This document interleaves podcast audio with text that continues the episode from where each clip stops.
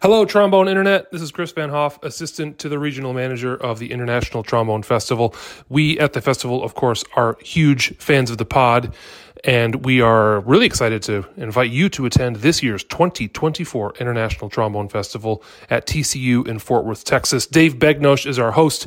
We have the world premiere of a brand new double concerto for trombone and piano with the Fort Worth Symphony.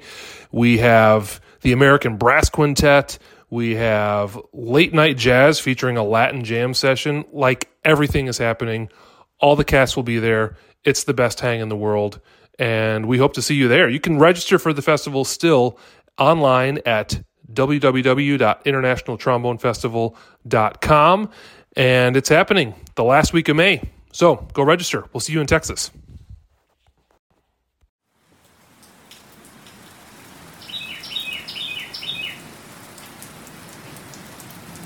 Welcome to the Trombone Retreat, podcast of the Third Coast Trombone Retreat. Today on the podcast, we talk to Brian Hecht, bass trombonist of the Atlanta Symphony Orchestra. My name is Sebastian Vera, and I'm joined as always by Nick Schwartz. Happy, hopefully better New Year, Nicholas. And when the podcast comes out tomorrow, happy birthday! Oh. I thought you forgot my birthday. I would never forget. Well, thank you. I'm looking. I'm looking forward to listening to a new retreat of the the trombone. A new retreat, a new episode of the trombone retreat on my birthday. And if I can say so myself, 21 never looks so good. And welcome to 2021, everyone. Thanks for joining us. We're excited about a brand new year of, of, of, podcasting and hopefully trombone playing. If you haven't subscribed yet to the podcast, please subscribe anywhere you download your podcast. You can find us basically everywhere. You know, I've known I've known Brian for uh, a little bit here, but it was really nice to get to hear more of his story. He's a he's a really great guy and obviously a, a spectacular bass trombonist.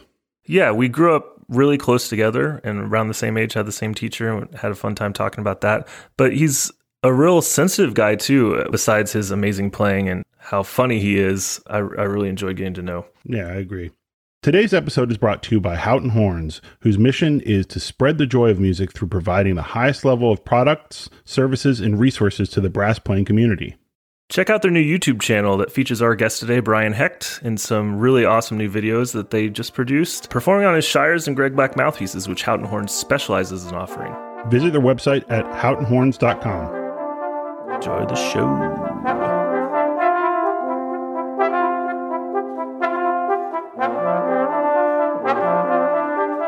oh, there he is. What's Whoa. up, guys? All right, handsome has entered the chat. yeah. it's good to see you guys. How y'all doing? Oh, he's so busy. Oh my god. I'm just- Yeah, just gigging. Just Yeah, came exactly. from a gig, about to go to one. exactly. Couldn't even take the trombone out of the case. Still in the car. if you asked me where my trombone was right now, I'd have to think about it. like, what room is it in? Mine's right here. Always when I'm at the computer, it just brings me shame. Just looks at me. See, You Brian has me in his. In. You got a you got a tenor and a bass behind. Is that a contra too? No, no, that's I've just been a real meter. bored, guys. Yeah, no, uh, yeah, I got my tenor and my bass, and like what you can't see is I have like my tablet set up, and I, where I just sit down here at night and watch movies, and I say I'm practicing, like I'm in my chair next to my trombones, right? That counts. this is Daddy's alone time. Yeah, He exactly. goes down to the basement. Exactly. Mm-hmm. 10 p.m. to midnight. That's daddy time. Okay, this is a this is a PG thirteen podcast. So oh, So what's up, dude? Not much at all. Ha- happy 2021. Definitely, you know, glad to kick that 2020 year out of here, but uh really honestly not much. Just relaxing. Honestly, it's I'm, it's I'm thrilled to get to do this with you guys. I've followed y'all's Third Coast retreat for so long. I sent a lot of my students go there and just like literally tell me that it's the best thing they've ever done. Aw. Like it's amazing what you guys are doing up there, and uh, I've been checking out y'all's podcast a lot. And thank you, just thank you for having me on. Like this is really really cool. Well, thanks Yeah. for being on. first first guest of 2021. That's a lot of pressure. Ooh yeah, why'd you do that to me? Shit. I've just always wanted to say, how, how the Brian Hecht are you? oh, I did I have good. not heard that one before. You haven't? Really? I definitely, I definitely have. Actually, my my band director like figured it out during a marching band rehearsal one day, and he was like, "Huh, huh, "Brian Hecht, get the get the heck off the field," and like everybody thought it was hilarious, and I was like, "All right." It's, it's done. And he's like, no, really, get the heck off the field. You're you're in timeout or something. I was doing something wrong. I missed my dot. You- Mr. Dot. Oh, I know. Hey, if you're a marching man, you know, right? Marching Yeah, band I in know. Texas. That's that's some serious stuff. At least summers in Michigan are just like some of the most beautiful summers I've ever seen. Like, Yeah, um, my, nice. my my pops has a house up in um, uh, I'm not I'm not gonna say it right, but Houghton Hancock, Houghton Hancock, Yeah. Yeah, Houghton. Houghton. Yep, they've got a how They're actually up there right now. I mean, it's it's not beautiful, right? I mean, it is beautiful in its own uh, wintry way, but like the I remember the summers up in Evanston were just like. I mean, growing up in Texas where they're miserable, it was just amazing. Beautiful skies and like 80 degrees every day. Yep. Like I wouldn't mind marching band out in that kind of weather. Oh Yeah. yeah. right. Right now, it's not so awesome. It's, I was telling Sebastian earlier, it snowed like a foot here, and then it rained, and so it's like it's pretty gnarly outside right now. Slush. Yeah, everything's ice right Yeah. now. So Yeah. you, you you call your granddad pops. uh, no, it's my dad. Oh, you call your dad pops. That's so old fashioned. I love it. yeah, it's like it kind of developed like in my adulthood. I mean, I called him dad, you know, right? Like as normal, my old childhood, whatever. And then like as I started getting older, I was like, well, now you're old as heck, so you're a pops. So that's what Well, he goes as by now. heck. Hecht. Heck, yeah, dang it, old as Yeah. heck. Yeah. I have a student with the last name Heck, and so I, I just Oh. I just pelt her with dad jokes consistently. what the heck? Pelt her with dad jokes. they really, it really is a, a form of uh, attacking, isn't it? A, a dad joke. Oh yeah, I've can be if you use it correctly. Yeah. Well, you're the only dad here, so Yeah, that's true. You should tell Yeah. us, Brian. They're, they're powerful things. The the thing is, I can't tell you. They'll just sneak in, and you know, you have to get that forced laughter. hmm yeah, well, you got to talk to you got to talk to Brian Santero. He's not a dad, but he's the king of the the dad jokes.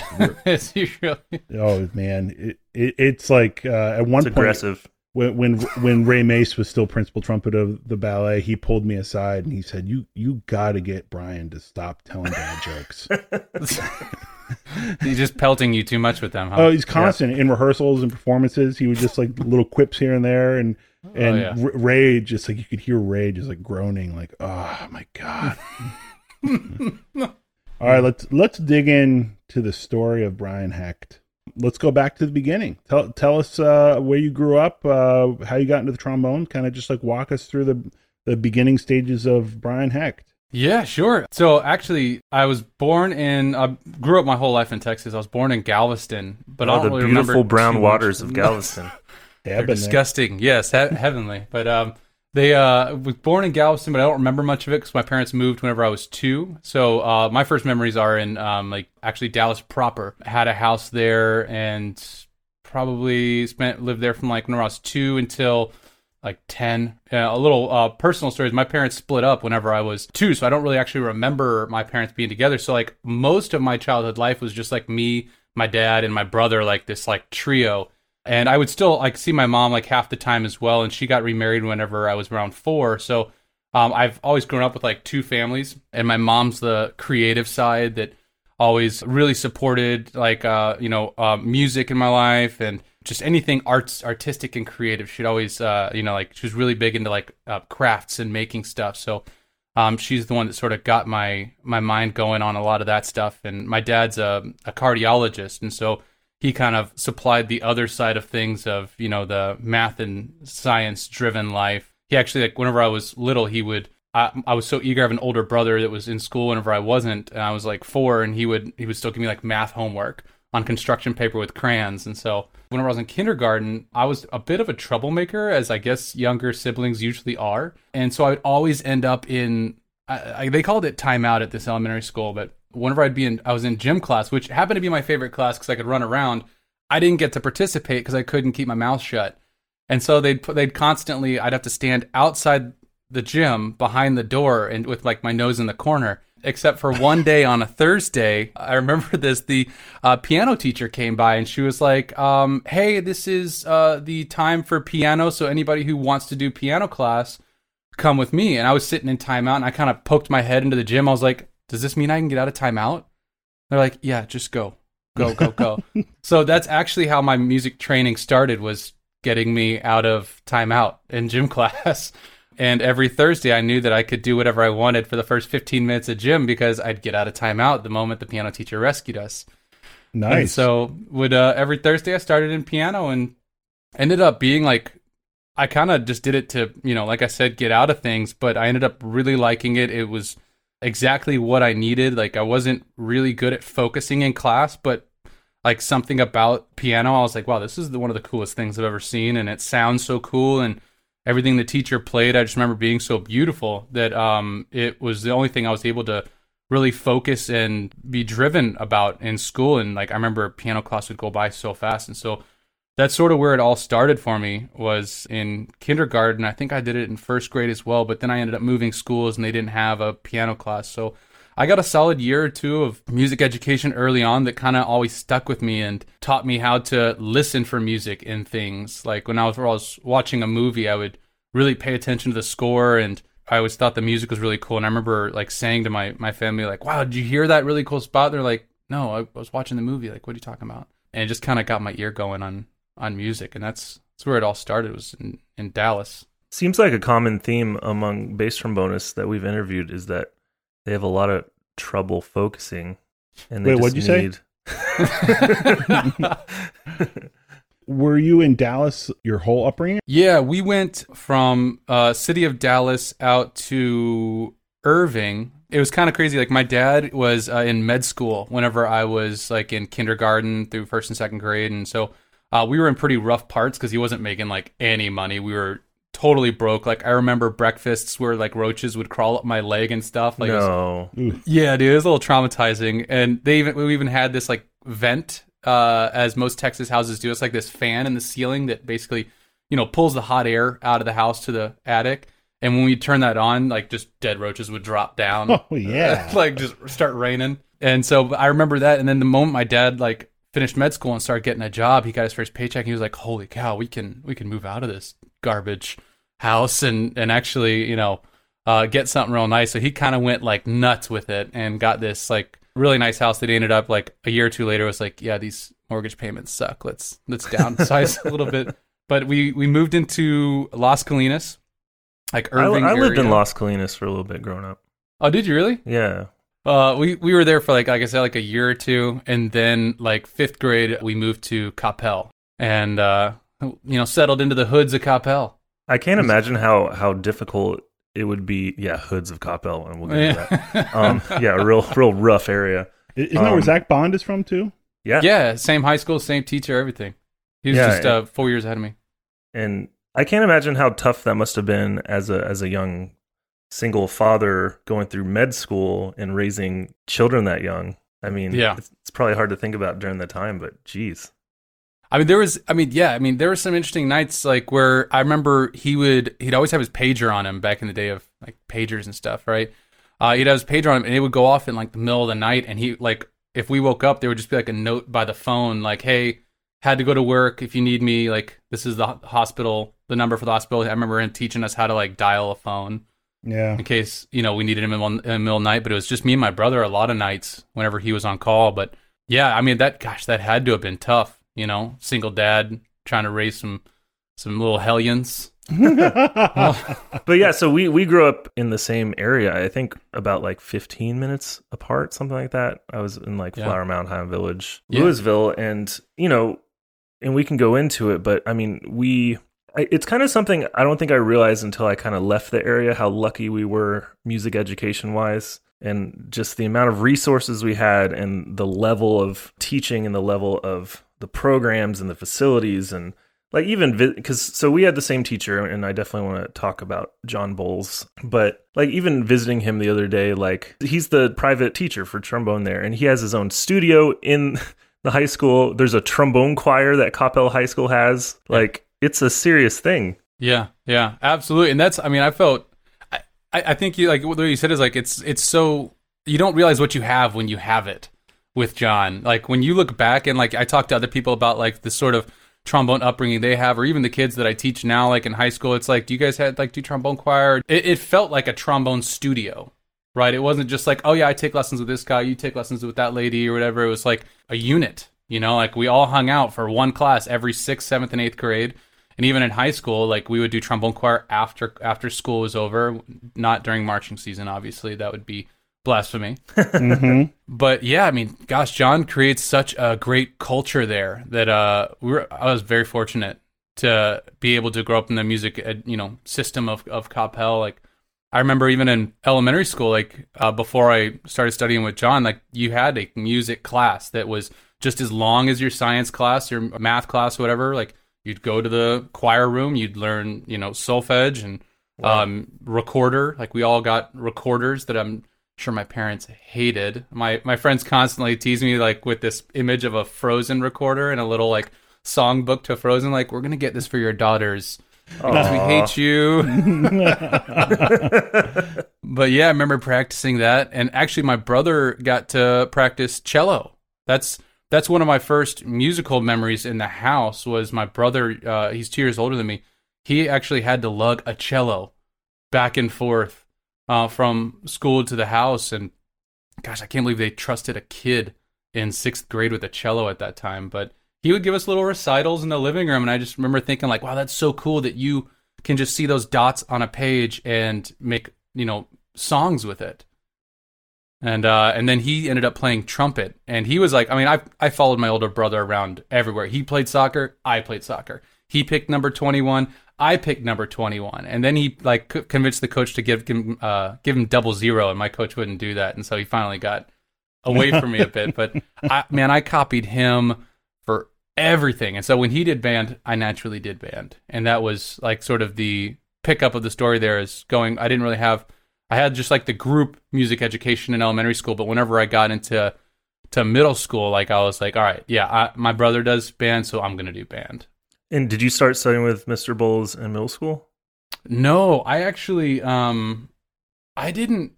So I didn't actually pick trombone at first. You could say trombone picked me. Oh god. Um, I, I I watched too many Disney stories. You know, it's a cheesy story, but um, no, I remember. Have you watched I, Soul yet? Yes, that's pretty- really great, man. Features a lot of trombone in it too. Yeah, I Andy I Martin. that. Yeah, he sounded great. Uh, I Wait. loved that. Oh, it's finally Andy the Martin? trombone got Is to that the who it it's Andy Martin. Oh, Martin. I was trying to find out. Okay. Yeah, I think Alex Iles threw up uh, confirmation of that, and like they didn't like get, uh, put Andy's name in the credit, but yeah, he did a killer job on that. Yep. I re- no, I remember going into middle school band, and I, they were like, "All right, well, what instrument do you want to play?" And I was like, "Um, French horn," because I thought it looked real cool. You know, like all the loops and all the tubing. I was like, "That just looks important." Oh, you dodged a bullet there. Uh, yeah, Brian Well, Hecht's always awesome been a sucker so- for loops. I love the French horn, but Shiny damn, thing. it's hard. yeah. Uh, but I remember like my, my lips are just too big for it. They gave me the mouthpiece. I was like, and from afar, like, all right, the French horn looks awesome. But then you see that tiny little mouthpiece, and it's like, I can't work with this. Like my bottom lip barely fit in there. so that was never going to happen. Uh, and I was like, okay. They're like, well, what's next? And they have like this pamphlet with pictures. And of course, with- since Texas is marching band driven, it wasn't a tuba in there; it was a sousaphone. of course. And so I was like, ah, how about that thing? That the picture, it's also loopy and big bell and cool. uh, and they pointed to this massive thing on the wall. I was like, oh, that's what that's what that is. Okay. And the mouthpiece literally like covered my nose and my mouth. And so that that didn't really work. And so I was like, all right, fine. You know, cool kids play percussion, so I'm gonna Mhm. do percussion. You seem like a, you seem like a person who wanted to play percussion. no, I just wanted to be cool. Like I really didn't even care about the percussion. so when did you give up on that? Oh, immediately. Like in the I remember in the audition they were like, "All right, I'm going to have a rhythm test for you where you got to, you know, do one rhythm with your right hand, one rhythm with your, you know, right foot and then left foot and left hand." And like I I had no rhythm whatsoever and they're like, "I don't think this is going to work. How about I recommend something?" I was like, "Okay." and he you just can't count, so here's a, here's a trombone. naturally you have no rhythm, you can't count, you have bad judgment, so here's a trombone. yeah. uh, and funny story was like, you know, it's like I was like, fine, because I, could actually buzz on the trombone. They put it to my face, and I could make a buzz. And so they sent me home with the trombone, and I remember getting it. This was like in the middle of the summer, or at the beginning of the summer, and they're like, yeah, just check it out for the summer, and you know, we'll see you first day of sixth grade. So I had this like old Conn pea shooter. And I remember I didn't know what the slide lock was. I thought it was like one of those things that like they cut off the first day of school and then you could use the slide. So I actually only practiced it in first position for the entire oh my summer. god. That's amazing. I had no idea. And I remember getting there and I like we're all everyone's warming up. I'm looking down the line and they're like doing all these positions. I'm like, how did you do that? When did you get yours cut off? Did you did you get yours cut? No, you still have yours. How did you get yours to move over there? And I, that's when John Bowles just walked up to me and he's like, "This is gonna be a long year, isn't it?" And he just twisted it.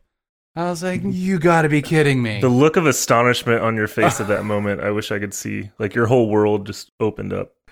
But all right, so you know, you went through the Texas band machine.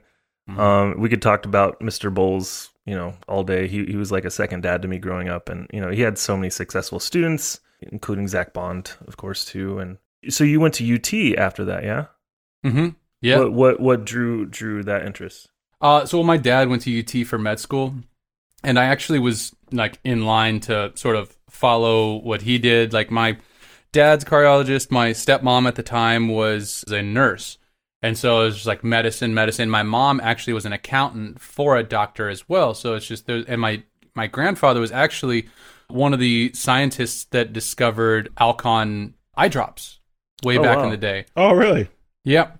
So he's in medicine too, and, and in the science field. So I was like, I guess I'll just kind of do that. And I remember, like, I would do all the, you know, all the music that our schools required of us, but I wouldn't do it like during the summer. Instead, during the summers, I would go off to do medicine camps. Like I did one in Oh, wow. Houston, um, where I got, actually like got to go see like them. You know, we took apart a cadaver, and I've seen like I've been in the room scrubbed out when people are getting like surgeries on their eyes, like their ACLs, like having having a hernia removed. Like we got to for like a whole month I was in the hospital doing rounds. This camp in in Houston it was like the National Youth Leadership Forum on Medicine. That's what it's called. Wow. And so I actually I entered UT as a human biology major and like whenever I made all state at my senior year that was like the first accolade I had on my instrument that I was like wow I'm maybe I'm good at this uh, and I could do something with this because I always enjoyed music and I always enjoyed the people in music and that I got to hang out with like the friends you make through music I always enjoyed hanging out with them a lot a lot more than you know people in my math and science classes and so I, It's like I remember what level of nerd are you more interested in? Exactly. And uh, I, I even showed up to UT. My my uh, my major was still human biology. I was part of the pre med program there, and um, I just it, like my heart wasn't in it. And whenever I saw like all the, you know, I went to orientation and they like laid out basically like this is the work that's expected of you to complete this program at UT. It's extremely rigorous. A lot of reading, a lot of stuff like that. And I I just I knew I'm not like a good reader. I grew up with severe ADD and ADHD. And so like I my focus like and John Bowles can attest to this, like my focus was just gone 99.9% of the time. And so like the idea of sitting down and having to read a ton of books and be successful at that and making good grades doing that, I was just like this this is just not what I'm built for. I'm built for more like hands-on kinesthetic learning. And so I I switched immediately at orientation. I was just like, yeah, I don't I don't want to do this. I, I'd rather try and I'd rather be broke and doing something I love than rich and doing something I don't love. And so I switched to music right away. And like my family always told me like, you know, they don't make that much money, but it never bothered me. Yeah, I was gonna ask, like, when you decided to let down and disappoint your family by choosing a career in music, like that must have been hard. Yeah, Like, all they- these I was- scientists and doctors. I want to play the trombone. I was kicked out of the house immediately, disowned. They made me change my name. Um, yeah, no, they honestly like. My, actually, my dad was super supportive, and my my grandfather actually. This is whenever I learned stuff about him I didn't really know. Like he's a quiet guy, but you know, like he kind of like lit up whenever I told him I wanted to do music, and I never knew he had. He's a, a huge classical music nerd, and even to this day, like my grandfather's like eighty something. He doesn't talk very much, but if you get him going about like Rachmaninoff and Shostakovich, it's like all these memories come back from like his youth, and he's just like he'll tell me about when he go, used to go to concerts and how much he loves. Like he's like, oh, but this is like Shostakovich Seven is my favorite symphony, and I'm just like, I had Wow. no. How have we not had this conversation before? He's got all these LPs of uh, Shostakovich, Rach- Rachmaninoff, you know that that sort of stuff, and I had no idea. He just he's so into that. So it actually I got a lot of support from my family and of course a lot from my mom. She was like at every single, you know, band concert in high school and then whenever I switched to music in college, she drove down for every single recital and was you know there for the concerts and even when we went to Northwestern, she would uh they would go up there for my recitals and actually had a, a very supportive family through that and I think that's what was, what honestly like was able to help me keep my you know nose to the grindstone there. And I don't know if I got that saying right, but um, you got it. Yeah. but uh, it kept me going was yeah, a lot of family support and obviously John being able to always call back on him. I remember even going to college, I came back to to John. I was like, "Hey, can I get a lesson just to like see if I'm doing this right? Like, how do I take lessons with other people?" Yeah. You know. Mm. Yeah, my, my teacher's not singing the whole time while I play my rose shoes. I feel really uncomfortable. Wow, that, so that was saying how he he would sing while you play. Louder than you. Yeah. Yeah. Well, and he had a great tone too, man. Like when he Yeah. he's a John's a bass trombone player, and um, he would play in lessons, and I just remember being like, "Wow, your your sound is probably like five times bigger than mine. Like, how do I get uh, how do I get the room to resonate like that?" Like he was a, a great example.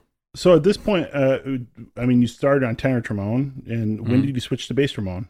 I switched to bass trombone my junior year of undergrad, but I'd say my love for the bass trombone came way before that because because of John. John played it all the time, and like I always thought it was. I mean, he he had like an old Bach, like one of those ones that like you see on eBay now. And you're like, okay, I got to grab this right now. I don't, I'm not sure if it was a Mount Vernon one, but it's definitely one I still go back and play it. And I'm like, yeah, dude, this is a this is a great bass. It's got those OE Thayers on it, and it's it's one of the old old school goodies. But I remember my junior year of high school, they needed a bass trombone player in the top ensemble because they were recording for a Texas Honor Band, and they didn't have a bass trombone player. They didn't even own a bass trombone. So, but I liked low notes and I sucked at high notes. So they're like, "You're gonna play the bottom part in Mhm. Hindemith Symphony in B flat," and Oh, so nice. I got like that was my introduction to the low range, the you know what low trombone could do, and sort of the star moments you could have on it. And I've I always had like a you know affinity for you know low brass and low trombone parts at that point, and you know I thought I was gonna make it on tenor, but you know Dr. Brickens at UT was really honest with me. He's like, hey, in so many words, Brian, you suck. Like this isn't gonna work for you. So From what I've he's heard about him, I don't think he would say it, very say it that way. doubt no, no, it was a much I've heard, more. I've, I've heard he's very nice. yeah. Yeah, he, he he let that he drug that out into a full lesson of just compliments and gentle persuasion. But to save time, it was like yeah, like you're not you know you you hate tenor clef, you hate alto clef, you hate notes above G above the staff, so play bass, and you don't have to worry about any of that.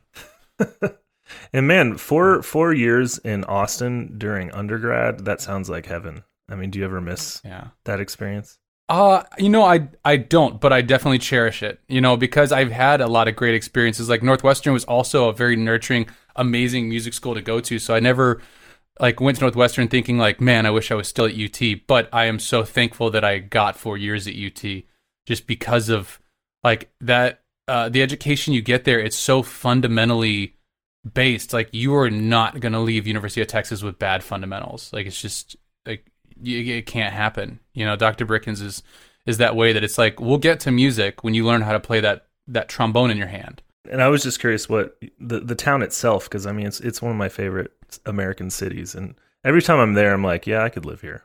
Yeah, yeah. It was. it- It's it's changed a lot. I'm a bit of like an old Austin fan. You know, when it wasn't a big city, it was like the biggest little city you ever went to, and you know, you could. You, you could get into music festivals without without having to buy your tickets two years in advance. You know, you could uh, just show up to like um, Stubbs downtown and check out a new band, or like if your favorite band is playing, you could literally make the decision that day, like, hey, let's just get some tickets and go. And gosh, I I freaking loved growing up with that sort of a music scene, such a diverse music scene that here I am studying classical music and like they have a symphony there, but like their arts funding is spread so far across the spectrum in Austin because there's so many different kinds of music thriving there that the symphony actually wasn't one of the big things I went to. Like I was going to all sorts of different kinds of music. Like you could pop into any bar and see a different band playing at 20 different bars along 6th Street. And it was it was really cool to not only hear that kind of music but also seeing all those people out there with such a drive to make it, you know. Well, you see you see that scene, I mean maybe not to the level of Austin, but in a couple different places in the country that are both like a big city and a college town. Madison, Wisconsin is one of them, you know. But Austin has like the benefit of being a huge college town and the capital. So Yeah. like you have like all all this built-in interest. So I think that you know I, I've thought about this before with other cities. Like, why is Austin such a music scene? And it's like that's why there's like built-in interest. You know, there's built-in Yeah. audience. So Well, it's, and- it- you know, yeah. it's, it's it's ripe for success. You know, The resources of a city with the demographic of like a bajillion people, 18 to 25. exactly. It, it makes yeah. a lot of sense. And Yeah. yeah. Austin is, I can definitely see how it's gotten crazy. Like every time I go, Sixth Street, like, you Yeah, know, it's it's, like Times Square. You don't even want to go there. I, I always used to say that like Austin was like the, because it's, it's one of the most liberal cities in America in one of the most conservative states in America, even though that's starting to change. But like, I always Mm-hmm. said that it's where all the kids that grew up in super conservative households like escape to. like, they just move to Austin to like That's actually pretty life. accurate for me.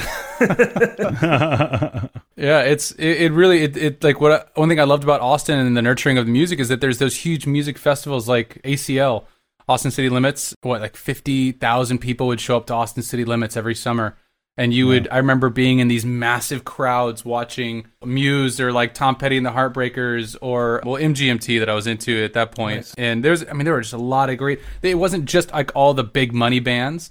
Like it was also like a lot of bands that people haven't heard of. They were on the up and up that um you could go see live and it would just be like a big jam. And they had South by Southwest as well at a different part of the year, so it was just constant revenue coming in to like basically to help bands, you know, get a leg up. And that's where I think a lot of bands got their start and got built their following is at these huge music festivals. And so it was, it was a really cool time to be in Austin. And since then, it's built. It's just been built up, built up. And I heard that uh, just recently Elon Musk is moving uh, a lot of his headquarters there, and I'm like, oh great. Now no one like Austin does not have the highway infrastructure to handle that population. It already doesn't. It's already it's like. Na- Nashville. That's what's happened in Nashville too. It's like constant gridlock because there, there's no infrastructure for the amount of business that's moved there. It's gotten crazy, you know. yeah, it's nuts. So you switched to bass trombone. You got into Northwestern and into the Handsome Boys Club, as we like to call it. Mhm. Were- you were there with uh with with our good friend Binder, right? Oh yeah, absolutely. And Yeah, uh, the little Jeremy- mini Mick. Jer- mini Mick. Oh, I love that. I was just texting with uh with Binder this morning. Oh Um, nice.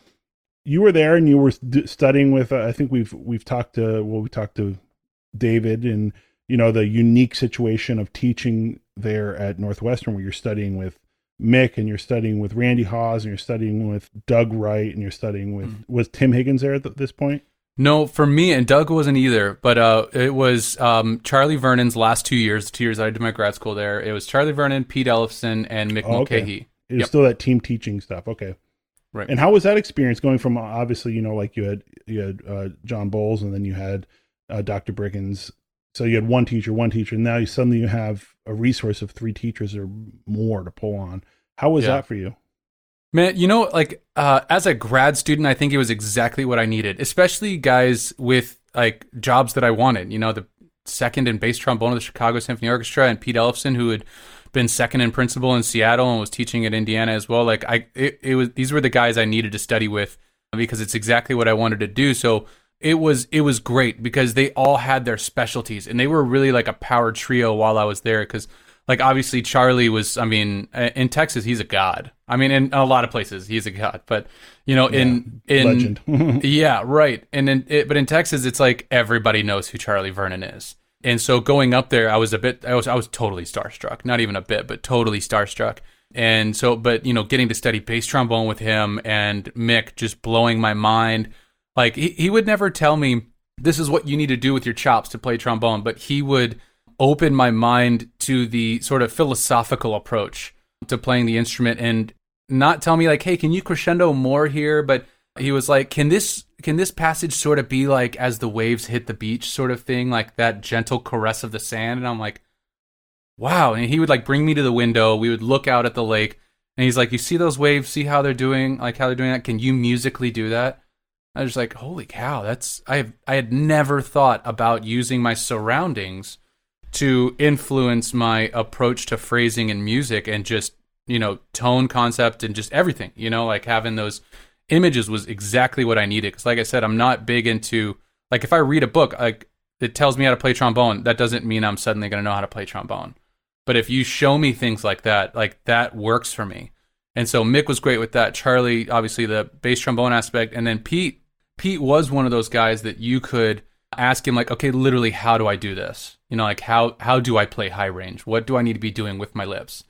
and he was uh, he he was a, a, thinker like that that could really you know help point you in the right direction of physically what you needed to do. So it it was a really well rounded education there. But I can see how it would be easy for, and I think some of the undergrads did get a little bit lost in.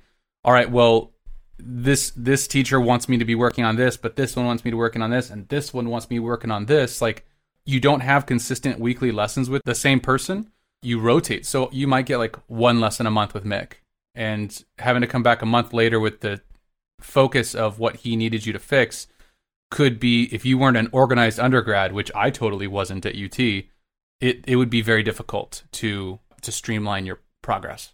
Right. I mean, yeah, I think it's we, teach this way at uh, the three schools I teach at. It's the same faculty, myself, Damien, and, and Weston you know, it, it takes a little bit of tooling around with some some people it's better for, some not. But yeah, it just takes a little bit on the teacher side too to organize like how are we going to do this to make it effective for our students. But yeah, I, I, can see it's like there are huge benefits, but for some people it could be a little you don't, you don't have your feet on the ground. Yeah. So okay, at this point, are you take you're taking auditions? I, mm-hmm. I, I know you must be because then you land one what was your first audition? I, I know your first job. But what was your first audition? Very first audition was uh, Peoria Symphony. Boom. Peoria, mm. yeah, the the big leagues. there, there's uh, someone in the Peoria Symphony listening right now that's just like, exactly. damn, Brian Hecht. I mean uh, it. Unsubscribe. uh, I remember, yeah, the, I, I, didn't take any auditions in undergrad because, I, like I said, uh, Dr. Brickens was like, no, you need to learn how to play that trombone before I'm going to teach you excerpts and stuff. And I'm so glad he did because I probably would have developed a lot of bad habits on those excerpts. But uh, I didn't take any any auditions in undergrad. In fact, I didn't even audition for music festivals and stuff. I didn't even know about those. But grad school, that Peoria was actually before I entered. That's where I met all of my classmates because all the other grad school and undergrad based trombones were also at that audition. So we got to like hang out and meet each other and like, oh, you're the, the fresh meat here at Northwestern. Like, we'll show you how it's done. And sure enough, they did. I, I bombed it. I remember like missing every note above the staff in creation, and just like do, do yeah, they not like the... when you do that? it's a, it's one way to do it, you know. That was your yeah. interpretation. It's a no, vibe. No bonus points though. yeah, it, so, it didn't go well. So okay, walk us through. You know, you, you, you take that audition, didn't go well. How long until you found some success in in the audition circuit? It was a bit. I think I stopped. I didn't take another audition after that for the, for a year because like I, I started having lessons with Charlie and he I'd record my excerpts, bring them in, and he was like, "You, you're just you're just missing too many notes." You know, he was like tough love on me, and I needed that, and so I was like, "All right, I've got some work to do." And he would he showed me. Honestly, I didn't really I didn't think that like burrs at the fronts of your notes was like a like a bad like uh, or a oh. a deal breaker. You know, I, I thought, you know, oh, you're just being picky. But when Charlie told me, I was like, okay, well, he, he knows, so I better yeah. I better fix this. And so I, I it took a lot of practice, and you know, he even got on to me when Buffalo came open, and I think Jeff Dee won. He was like, "Why aren't you at that audition?" I'm like, uh, "I don't have five hundred dollars for the flight and hotel," and he's like, "That's what credit cards are for, Brian. You don't got to pay it now." There's sound oh, financial that advice. Is, that is not good advice. No. and so I, I didn't take any auditions for a bit, and then finally I um you know I, I remember I was uh, submitting for like ITF and stuff, and again just constantly bringing recordings to Charlie, and like that was one of the I think one of the greatest things I could do is I'd bring recordings in on my phone or on like a you know recorder, and just playing for Charlie and just getting to watch his immediate reaction to, to hearing stuff. Even if he didn't say it, I could know like, okay, that that I nailed that that little part, good, or that was not good enough. Like you could just see it on his face. And then he would give me great comments. And I think then the next audition I took was before that my second year was for the Northwest Indiana Symphony Orchestra. And I made finals. And I was like, whoa, I can't believe I actually made finals. And I remembered uh, I didn't win it, but it got me on their sub list. And the funny, funny story was that I remember my this was my first like real gig. I well, I, I where I was driving down. There was like a, a a gala concert at a casino in Muncie, Indiana, which is about like 45 minutes from Chicago. Mm-hmm. Um, and I was driving down, and I was on the express in the express lanes, which have exits like every 25 miles or something bogus. And I missed my exit because like I'm sitting there watching the Horseshoe Casino go by, and I'm like, that's where I'm supposed to be, and it's 15 minutes till downbeat. Okay, What? and yeah, like I didn't because I, I I had a tough time understanding northern traffic. Like in Texas, ten miles is about a twelve minute drive, right? Even with traffic, it might be a fifteen minute drive. You know, if you you can you can stay on the side roads and stuff. In Chicago, ten miles is that's an hour drive, like easy. And I definitely did not gauge that correctly coming from Evanston. And so I remember being at the toll booth, and I was like, I told the person at the toll booth, I was like all the way on the right one and I was like, I need to get off right there. This is like an emergency. And I'm in like a tuxedo. I'm not really sure how much this person believed me, but I was like, I, I have to make it to that casino. And the guy kind of like looked at me. He was like, Are you kidding me? Like, I can't Like just Bond, let you. a Bond villain. yeah. He's like, I can't let you across. I was like, You don't understand. I need this job. Like, please. And so he like radioed into the other toll booths and he was like, Hey, hold everybody for a second. We got someone coming across. And That's so amazing. I went like across five lanes. I turned around to the other toll booth and then crossed all of those lanes and exited for the Horseshoe Casino. And I remember Kirk Muspratt was the conductor, and he's sitting. You know, like it's like literally five minutes till till I'm, we're supposed to go on downbeat, and he's sitting behind the stage door, just sort of like going through Pines of Rome, like thinking, "What are my tempos?" And he sees me fly backstage, just running you know, to the dressing rooms, my horn, and I was just like, "Give me a minute." Like one thing you probably should never say to the conductor, um, like just wait for me. And I remember, I uh, remember my Based on first harness. gig. um, but I I got dressed so fast that I got out there for Pines, and I sat down, and I was just like, I could not get my heart rate under control. But that I I Yeah, learned well, a lot. you lot. got a whole movement to get your heart rate under control in Pines. I know, uh, but I was just dripping sweat, and uh, it was that was that was a nightmare. I learned a lot, not only with that audition, first time making finals, but then getting to play a gig with them a few weeks later. I was like, okay, so this is what you not to do. You know, And they're like, we clearly picked the right guy, so now, now Dude, I- know. never got called again. Oh They no. never called me again. And uh, but these are like these are good lessons to learn, right? I mean, yeah, ha- there's so many lessons you have to learn in in winning an audition, even if you're a good player. But then getting the job, it's a whole other thing, and it's it's nice to have the opportunity to make mistakes in a place that maybe might not come to bite you, where it's going to be detrimental to your career. But um, you got to learn it. So go go into the Navy, and I'd love to hear about that audition process. And I'm really curious if that changed you at all, being in such like a structured, disciplined atmosphere.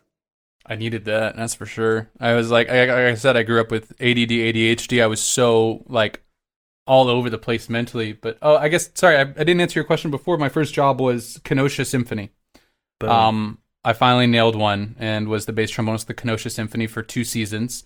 And then when I graduated, I won the Navy um, in 2009. But yeah, the, the audition process there, it shocked me at first because it was very different. Like, uh, usually you don't have to play sight reading. In fact, the only audition I'd played sight reading before was the Illinois Philharmonic, and the sight reading was Kyrie from Mozart Oh Requiem wow! which I had never heard before until the guy before me played it. Jared Lancey was right Oh, okay. before me. And I remember hearing him play it and I was like, what is that one? Like I I don't have that in my book. Sitting there and I uh, I also took a lot of his tempos cuz like, oh, the ride's supposed to go that fast. Like and I was taking it way too slow. And so I I remember I went in there, I did that and I got to the sight reading and I remember looking at the proctor I was like, "Hey, what's the tempo?" He was like, just play, just it's look at the page and play. And I, dun dun. dun. It had to have been a comical relief for them to just hear my sight reading just bomb it because it was guaranteed uh, nowhere near what it should have been. I was probably missing all sorts of notes. Needless to say, that did not go well for me. But Navy Band, I- I got there and I was like, you know, sight reading is something that y- you may have to do. With military bands, it's you just got to expect it. It's and and they they even told me I made the first audition was in March of 2009 before I graduated, and I made finals. Me and Dana Landis, I think, in finals, and Wait, neither. was, this was for the Navy, Navy band? Yeah. Yeah. Dana was my roommate in school at, at, at- in New York. Shut up! No way. what a small world, Yeah. man. Yeah. Yeah, it was it was me and him, and uh, we both did great on the excerpts. I mean, you you know Dana, he's a phenomenal player, and Yeah, but we is. both bombed the sight reading because it was like they threw down one of those pieces that's like it should have been put on like a full page, but because in the military they play out of those little books, they basically created the, it was like I don't know if it was Flight of the Bumblebee or Circus Bee, no Circus Bee, I think. Oh, No, wow. obviously not Flight of the Bumblebee, but um, there'd be one note. Uh, it was Circus oh, right. Bee and it has this crazy roadmap where you you know play the top go through the trio play the first ending skip the second ending go to the bottom line then go back to the third bar of the trio hit the second ending go da capo fine and so like i remember playing the whole excerpt at this first audition and i never played the bottom line and i was like where the heck was that supposed to go uh, and I had no idea. And they were just like, "Thanks." And Dana did the same thing. Like we had no idea like where that bottom line was supposed to fit in, and so they said no higher. That's some And I'm- like gotcha sight reading. That's Yeah, and I remember calling them afterwards, like, "Hey, can uh, comments please? Like, what what what did I what did I do wrong? I, mean, I know I missed some things here and there, but you know, like, what what can I do better for next time?" They're like, "Just learn how to sight read." whoa. And so I remember over the summer, one of my really good friends, she worked in the library at Northwestern. They've got a huge wind ensemble library. And I was like, hey, I will pay you 60 bucks, 100 bucks, if you can, in your free time, co- make copies of every single march you can get your hands on. And so she did. She sent me like a probably 50, 60, you know, Karl King, Sousa marches, whatever. And I just had that stack on my stand. And this was a recommendation from one of the guys in the Navy band.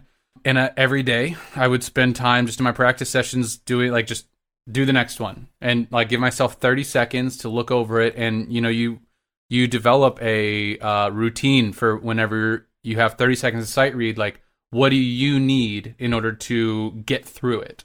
And that's that was my goal. Just get through it and rely on my fundamentals to, you know, give me good sound and good notes and articulations and stuff. And so that was tremendously helpful because I had l- looked at so many marches that by the time the sight reading came back around, it I it wasn't sight reading at all. I had seen the pieces before, and so it was I was ready, and I was like, oh yeah, Rolling Thunder, got it. Let's do this. And so I was able Wow, to play it good for you. Um, the way I wanted it to, and yeah, that that was the one that you know sealed the deal for me, and I won. And yeah, that October went to boot camp in December, and that I still have boot camp nightmares. Like I wanna hear about this that. day. Like just the other day, I was telling my wife that like I had a dream that like I oh, it's the same dream but different scenarios every time where I've been called back to boot camp. Right? was Well, it that I- bad? I hated it. I don't like being told what to do, It- especially for no reason. Like fold your underwear. Well, why? Like I'm about to wear it. Just like, and they're like, get the corners right. I'm like, this is good enough. It's gonna fit. You know, I'm not. I I don't work well with that. And so it was uh, a solid, oh, a little over two months. I mean, if you see my report cards all through elementary school, middle school, high school, I would get like D's and F's in conduct. And so I have a history of not listening to my teachers, and then suddenly I have to go to boot camp, and they set me straight, man. It was I like I said, I still have these nightmares where like I'm in the symphony and I'm I'm coming home and I get called like, hey, we need you back, and I have to like tell my wife and kids like, okay, I'll see you in two months. I got to go to boot camp, and they're dropping me off, and I'm like forcing myself to wake up. Yeah. Well, you you want to hear something? I, I have a student. Uh, he's actually an alumni of the retreat. He is uh, a new member of Pershing's Own, and Oh, wow. um, that's great. he went he went to boot camp. I think in February, January, February of t- 2020, and got stuck at boot camp because of COVID. What? So he was he was he was stuck there for like an extra couple weeks or something. That's terrible. Did Yeah. you did you get in trouble for I mean, did you ever have moments in boot camp where you just like couldn't help but like saying a smart comment or something? Or did you eventually I mean, you have to just play the game at some point, right? Yeah, but they they they broke me for sure. Like, um, I'm not gonna lie. I remember there were times where like I they they made me a section leader because I was one of the older ones there. Most of the people in boot camp are fresh out of high school, right? And I, the, I was one of the older ones. They also one of the things I was told was do not let them know that you're in the band. Like, I've or that. they might know that you're in the band, but don't let them know that you're in the Navy band in DC because those people come out of boot camp and automatically go into E6. Like it takes up usually 12 to 13 years in the Navy to make it to E6. And so my drill sergeants were E6s and E7s on week, I think I made it through a full week before they found out it was week two. I got called into the office and they're like, heck, get the hell in here. And so I go in there and they have my file and they're just like all gathered around with this like this sinister like look on their face like so you're going to be an E6 when you get out of here, huh? And I was like, "Oh. Yeah. Yeah. Yep. Uh-huh." And they're like, "You know how long it took me to get to E6? How long it take you, Jeff? How long it take you, Dave?" And they're all like, "Oh, 12 hard-earned years." And they're like, so the chief looks at them and it's like, "Boys, let's give him 12 years of hell while he's here for oh 2 my months." god. Oh God. So they Uh. constantly they would have chiefs from other units come into our unit and they're like, "Where's your E6? Where's he at? Bring him to the front." oh my God. and so I'd have to go to the front while everyone's like folding laundry or doing whatever. I would sit there and have to do uh, it was called IT intensive training, like push ups, sit ups, jumping jacks, running, like all this stuff. Just basically you're sweating your butt off And to the point where like my I forgot what it was called, like my unit, like not like squad, but my buddies in the unit would like feel bad for me and they would come up and do it with me. Like I was like that. I always thought that was really cool, and like those are the guys I kept in touch with for a little while after for a few years while we were all still in the Navy. But they just thought it was hilarious that I was just the person they picked on. But they made me a section leader, and so I was like, all right, well, fine. You want me to be a section leader? I'll I'll try to be a leader. You know, I'll try to do the thing. And so like when we would do marching drills, like I was raised in Texas marching band. I know how to march. Like, and it was simple stuff. Like everybody follow the lines on the ground. We're gonna do this turn, right? And everybody knows how to do that marching band turn. Like the people there were just they were not understanding how to do it. So like I would try and like give pointers, you know, like you know keep your heels on the line and you'll just ma- you know match the toe, like whatever. And I remember getting yelled at so bad. And I'm like, what do you want? Do you want me to be a section leader, or if not, like just put me back there? And that was the wrong thing to say. I should have just taken it to the point where uh, the chief. I remember it was like week four. The chief came up. She got right in my face. She was, "Heck, shut up! I hate you!" And just like walked off. What? and I was just like, preschool. I, I I couldn't believe, but it actually like got to me because I wanted to, I wanted to be good at it. I wanted to like try to do what I was do the thing, and like I remember they like it, from then on they were constantly just like, heck, shut up, like get to the back, and they took my section leader pin for like a couple days. Then they gave it back to me, and I remember when they gave it back to me, I actually threw it on the desk, and I was like, find someone else, and that was also a bad idea. Dude. You rebel. They yeah, they they hated me, and but like I said, dude, they they they broke me after a while. Like that, whenever I did that, and I threw the the section leader pin back at them, they called me back in there, and they just verbally beat me down to the point where I was in tears. And uh, that when they when they got me to the peak of like you know, there's actually tears coming down my face. They're like, "All right, get out of here right now and go back to your unit." And I had to like walk out, and all my friends are staring at me coming out of the office, and I'm like, I'm like, I'm crying. I'm like legit crying. I'm just like, come on, man, man up. Like you're not like don't show don't don't show your your tears here. But it's like it is what it was, you know. Like and, they, and at that point, I was like, all right, I guess I, understand what I got to do uh, Were to you- make this work.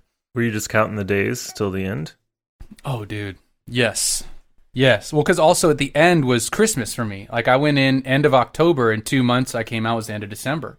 And I I remember I got out like December twenty second or twenty first, something like that, and literally went home and it was Christmas. So it was like I was not only looking forward to get out, I was looking forward to family and Christmas, and honestly getting back to my instrument. Like I had my mom send me a picture of my of me playing my trombone, and that's what I had in my That's locker. adorable. next to like next to some family photos was like you know picture of my trombone, and I It was like a faded Yeah. memory. You're like, oh yeah, that was me once. yeah. You know, and funny thing was like I I still dream about too is they um they pulled me aside at the beginning of boot camp and they said they're like, "Hey, you you have a masters and scored 98 on the ASVAB."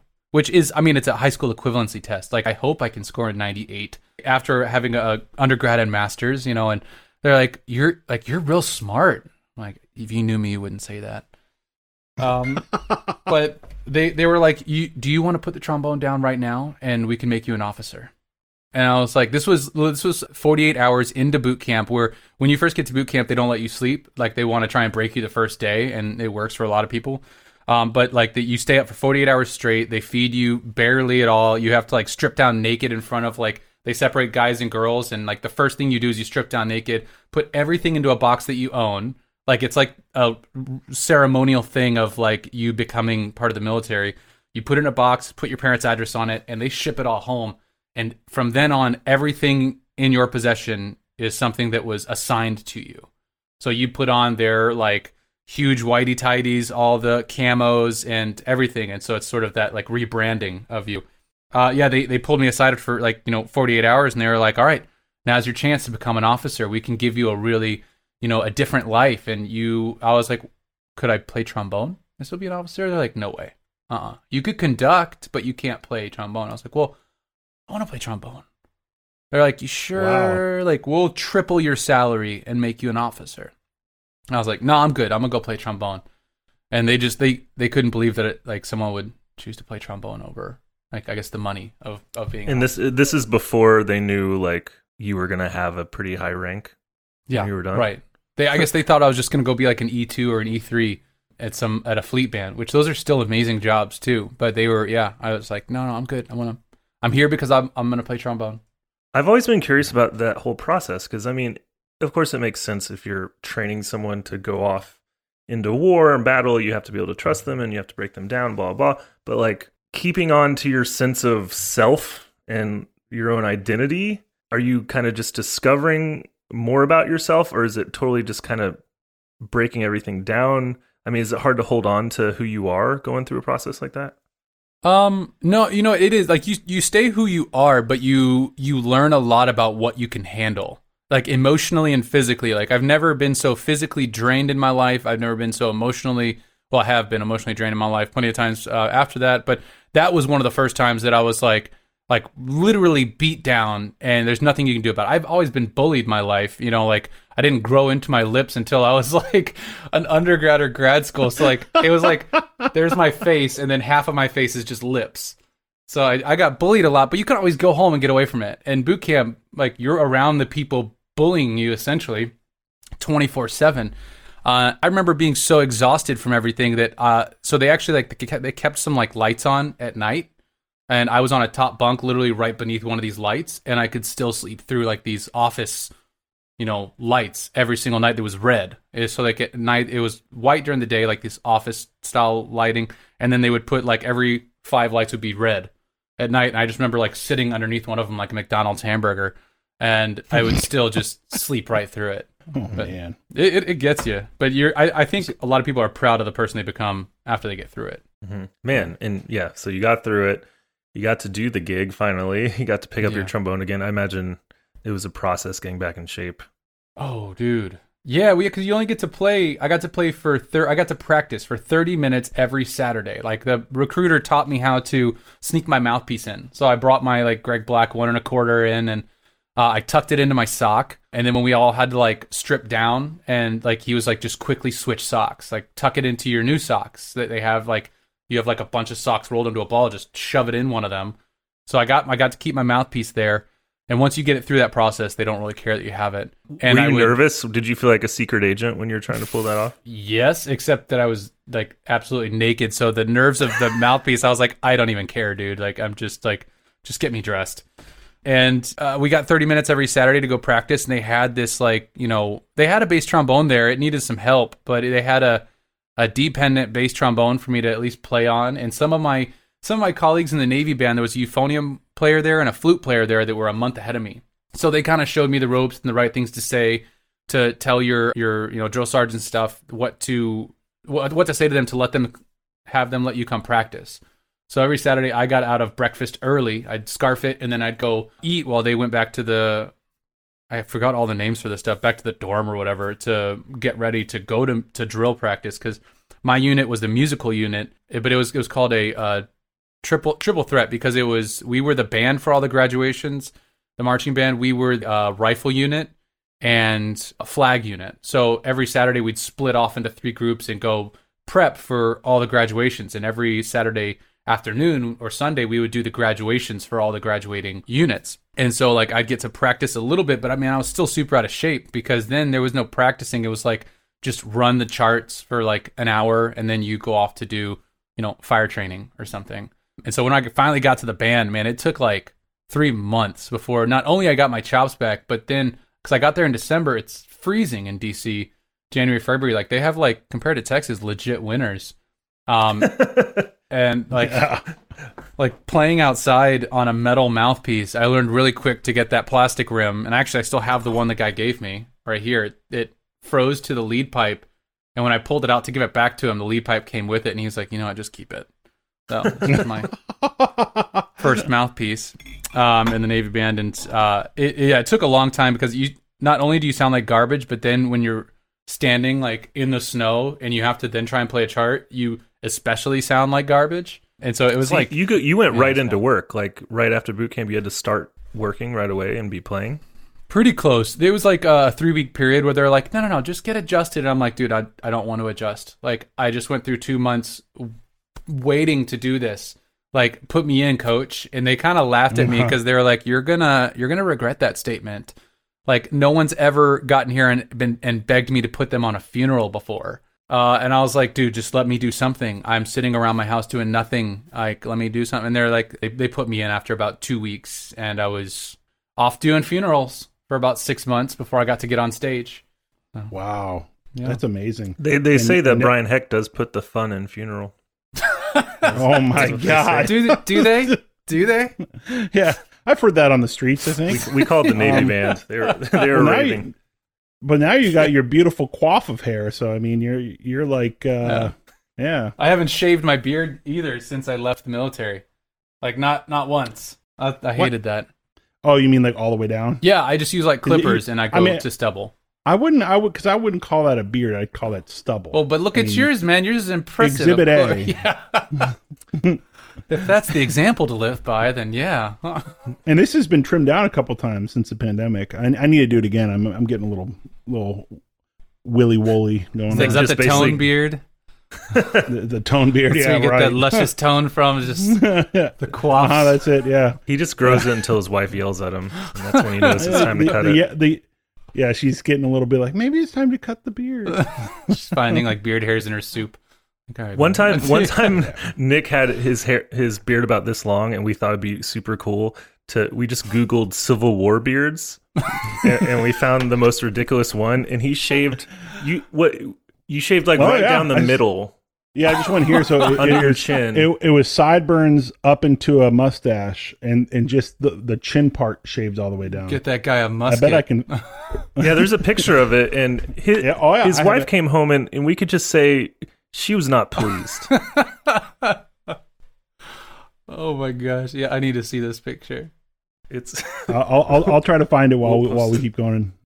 How long were you in the Navy band before before you got to uh, your current station, as it were?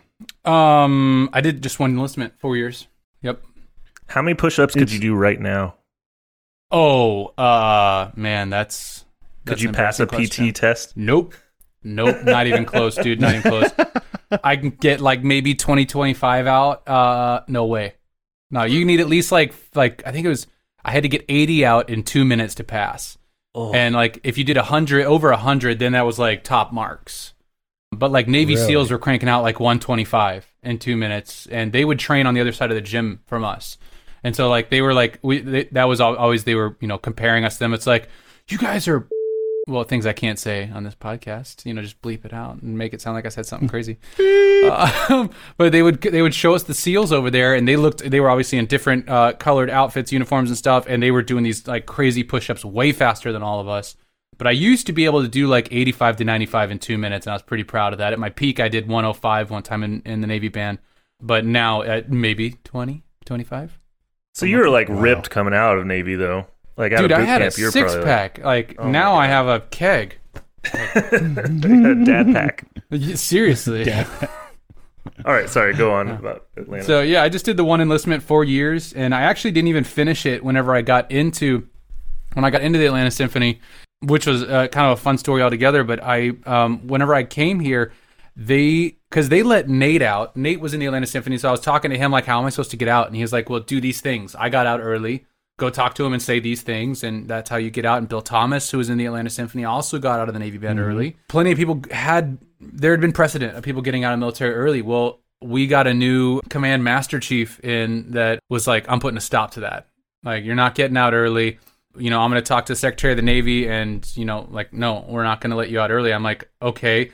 Well, someone came up with the idea of transferring my duty station from Navy Band DC to recruiting station Atlanta.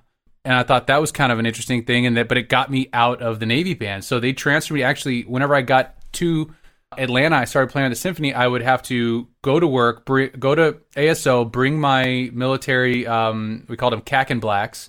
It was black pants and a khaki button down, and I then I'd go from ASO to the recruiting station and check in the first couple of Really? weeks. Yep to the point where they're like, dude, you're like, I started with ASO in September, but my end of enlistment was end of October. So about eight weeks left in my enlistment. And they're like, what am I going to do with you? Like, by the time I get you trained, I'm not even going to be able to use you. So just stop showing up. You're a pain in my ass. And so they, like, after about a week of showing up, they're like, just don't come in. It's fine. And so Amazing. I, so, yeah, coast out. Wow. Well, that worked out. Yeah. yeah. You've been there seven years, almost. what, Yeah. Almost eight years. This is Oh my God. eighth eighth Seven- season. I can't believe it. Jeez Louise. Eighth season. Yeah. So playing in the band, were you kind of having this mindset of like, I'm doing my job, but I'm I'm also trying to get better every day and preparing for the ultimate. Like, I want to be in an orchestra someday, Hundred like percent. mentally. So how how did the whole process go? Like getting ready for this audition. Was it? I mean, imagine it was difficult getting permission to even take auditions. So Oh my you God, probably weren't yeah. taking that many. No, I was taking every audition under the sun. Like Oh. I, I had called when I got in the Navy band. I call I called Mulcahy and I was like, "Hey, this is not my my dream job. How do I ensure that I still have a shot at my dream job in four years? Like, I can't get out of my enlistment for four years. But if I don't take an audition for four years, like, I, am I going to be ready to take an audition and win one in four years? And he's like, keep the water boiling, is what he said to me. Keep the pot on the Huh. stove. And so he's like, keep taking the auditions. Like, turn them down if you win them. Turn them down. Like, that's good news to win it.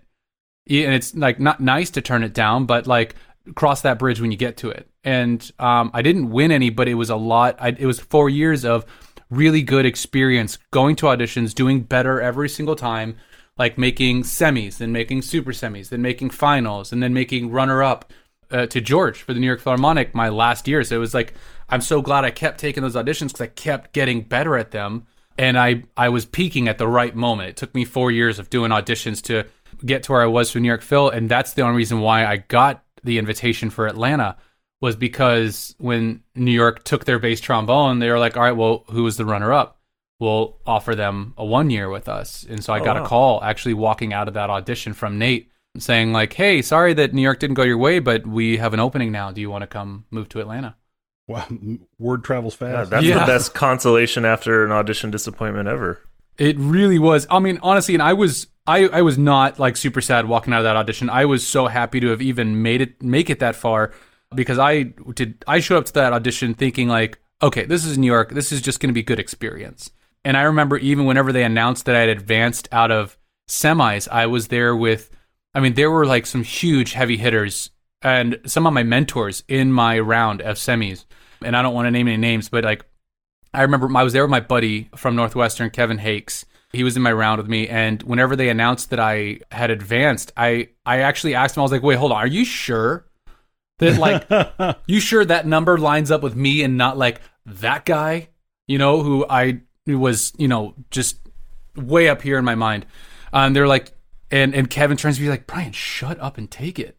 I was just like, I just want to check. I don't want you to be wrong and me get like all excited. And she was like, uh, it was Nishi Badwar. I don't know if y'all worked with her, but Um, she she was like, "Yep, uh, number twenty two, Brian Hecht. Like you're advanced to finals with Jeff Dee and George Curran." I was like, "Oh my gosh!" And I, I remember I didn't even have a hotel for that night. I had my my Bolt bus booked back to DC that night. that I I had to skip the Bolt bus. I wasn't even planning on making it that far, and I had to find a hotel. I found it was Hotel Amsterdam, just like up Yeah. like ten blocks up this. You know what I'm talking about, Nick? It's like a flop house. It- dude, it's terrible. I know it's it's like for the down and out, Yeah. or for people in the finals of the New York Philharmonic. Whatever, either way. I was, was- hoping you were going to say something like, I, I snuck into the Lincoln Center basement and climbed inside a box. But uh, yeah, I went up there and I found it was a hundred bucks for the night, which I couldn't believe because New York City hotels are outrageous. But I remember, yeah, I mean, it's, should tell you something. it, let's Yeah. put it this way: the the Hotel Amsterdam is a hotel in the same way that Olive Garden is an Italian restaurant. yes, it's like kinda, you know, dude, it- maybe. I was basically staying in what I think used to be a kitchen, but that they put a bed in.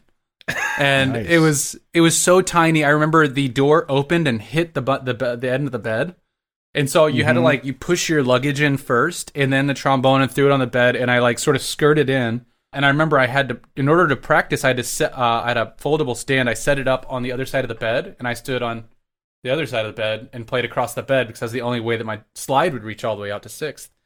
I Um, believe someone didn't try to stab you for doing that. in dude, Hotel Amsterdam. Um, and well, because I had a horror story from the night before. Actually, the night before my my semifinal round at uh for New York, I I stayed with a buddy from college who was like one of one of my party buddies, and that was a big mistake because he never stopped partying.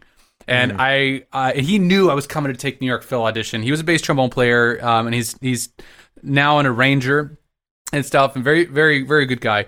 But paper thin walls of New York City apartments, uh, he let me stay on his couch. Well, he chose that night to pull an all nighter watching Caddyshack on rerun with his buddies, who all showed up with six packs, and they're like, "Hey, do you mind if a few friends watch a movie?" And I'm like, "Dude, your house, go for it." But it's like it's 10:30. I'm gonna go to bed. I've got early early rise, and he's like, "Okay, we'll try to keep it down." They did not try to keep it down. That's always a good mm-hmm. lesson too, because you, you always want to. If you're going to an audition, it's always tempting to stay with a friend because it, of course, it'll save money. So it's either stay with like a very boring, serious friend, or just spend the money on the hotel. It's always kind of worth it. Yeah, Yeah, I I Other, should other than that lesson along the way too. dude he it was so loud even whenever i left the next morning they were still going i left at 8 a.m but i i didn't get any sleep i even like i'm a hard sleeper too but like the th- wall i swear the walls are so thin they could have been in the same room as you and even I, I woke up every hour and then i finally put like my headphones in and tried like some sleep music but i could hear them over it and so i i just kept waking up finally i was up at 6.30 and i just like studied and i left at 8 and i knocked on his door and he they were just like a couple of them in there just hammered, still watching Caddyshack. I'm like, I bet this was a great night for you guys. But this was like, and I didn't say it, but I was just like, all right, I'm gonna go. And he's like, great, good luck, man, kill it. I was like, I hate you. wow. And then it worked out. Yeah, Yeah. Well. yeah, It- and it, it, it ended up working out, and that was um that that was I, anyway that that was the culmination of a story that I definitely did still take auditions in the Navy band, and it was a nightmare to you know get leave approved for a lot of these auditions because the moment they found out you were taking an audition, it was almost like they didn't want to approve leave. So they you kind of had to like make like just keep it keep your cards to your chest and be like it's just I need leave for personal reasons, and they couldn't really push too hard on that. So You, you like you said this is your eighth eighth season. Do you say in the ASO? yeah, So obviously this this season is not a normal season in any Mm. way, shape, or form for anyone. But you know, you get you get a lot of opportunities normally to go and play with other huge orchestras and and you play, you know, you go and do master classes and you do recitals and things like that. Mm. So, what are some of the things you do have coming up that are on the books for when normal returns, whatever that's going to look like, yeah. or is it, or is it, or is that TBD? Oh no, I thankfully I got I got some offers before all of this went down for this summer and they said that they're still going through with it. So uh, I hope that you know vaccine keeps rolling and works and brings numbers down so that I can actually get on these planes. Uh, I hope I get a vaccine. If I don't get a vaccine for the summer, I'm not doing any of it. I just saw an article that that young from bonus young healthy base from trombonists, are at the top of the list to get the vaccine. Are we first. essential? So I think Yeah. I think you're fine. Thank goodness. Phew. No, I, I think I think your your newspaper had the U and N smudged out before the word essential. Sorry. or I had my thumb over it. Yeah. yeah. Um, but I know I've got a. Um, I'm soloing with the National Brass Quintet of Lithuania. Actually, it uh, As you do. Tra- Oh. as as you do, uh, the uh, Trakai Fanfare Week. That's this summer. With I'm doing that with Jens Lindemann, and uh, that I'm looking forward to that. It's like uh, in it's just outside of the capital, uh, Vilnius. Um, so I'm definitely looking forward to that. I've got um, there's this like biennial thing they do in Mexico City that they've been they had like Nate and George down a couple years ago, and they uh, they're having me and I'm not sure who the tenor is uh, coming down for that. That's I think that's in June, and then ITF in Columbus. We'll see you there. We'll see you there. Heck yeah, Heck that's yeah. awesome. Heck, ah, yeah. man, I missed opportunity. That can be Yeah, exactly. Can, Come can on. we make man, a you gotta plug hashtag out of that? Like At least or a T-shirt would be, I, I would be down you go. that. Yeah, heck yeah. Well, I'm curious Yeah. because I mean, you're you're clearly very resourceful. I mean, obviously, you're a beautiful player, and we enjoy everything we've heard of you, and and and you're very active on social media, and, and great about just getting yourself out there. And you have this great new resource with the Slide School. I'm curious if any with the Atlanta Symphony, and you can talk as much as you want about it, but you know, there's been ups and downs, and and some some years where you know maybe I think there were some strike years and some things you, where you weren't necessarily sure. And I'm, I'm curious if all this resourcefulness and, and just getting out there was maybe related to that at all. Because, you know, a lot of people can get jobs and just like, this is my job. This is what I do. This is all I do. I'm happy doing it. Um, but you're getting Yeah. out there and, and doing a lot of things. Was that related at all? You know, I think it it definitely was a catalyst, but I think it's rooted in that I got into music because of all the melodies that I would hear that would Im, like have an emotional impact on me.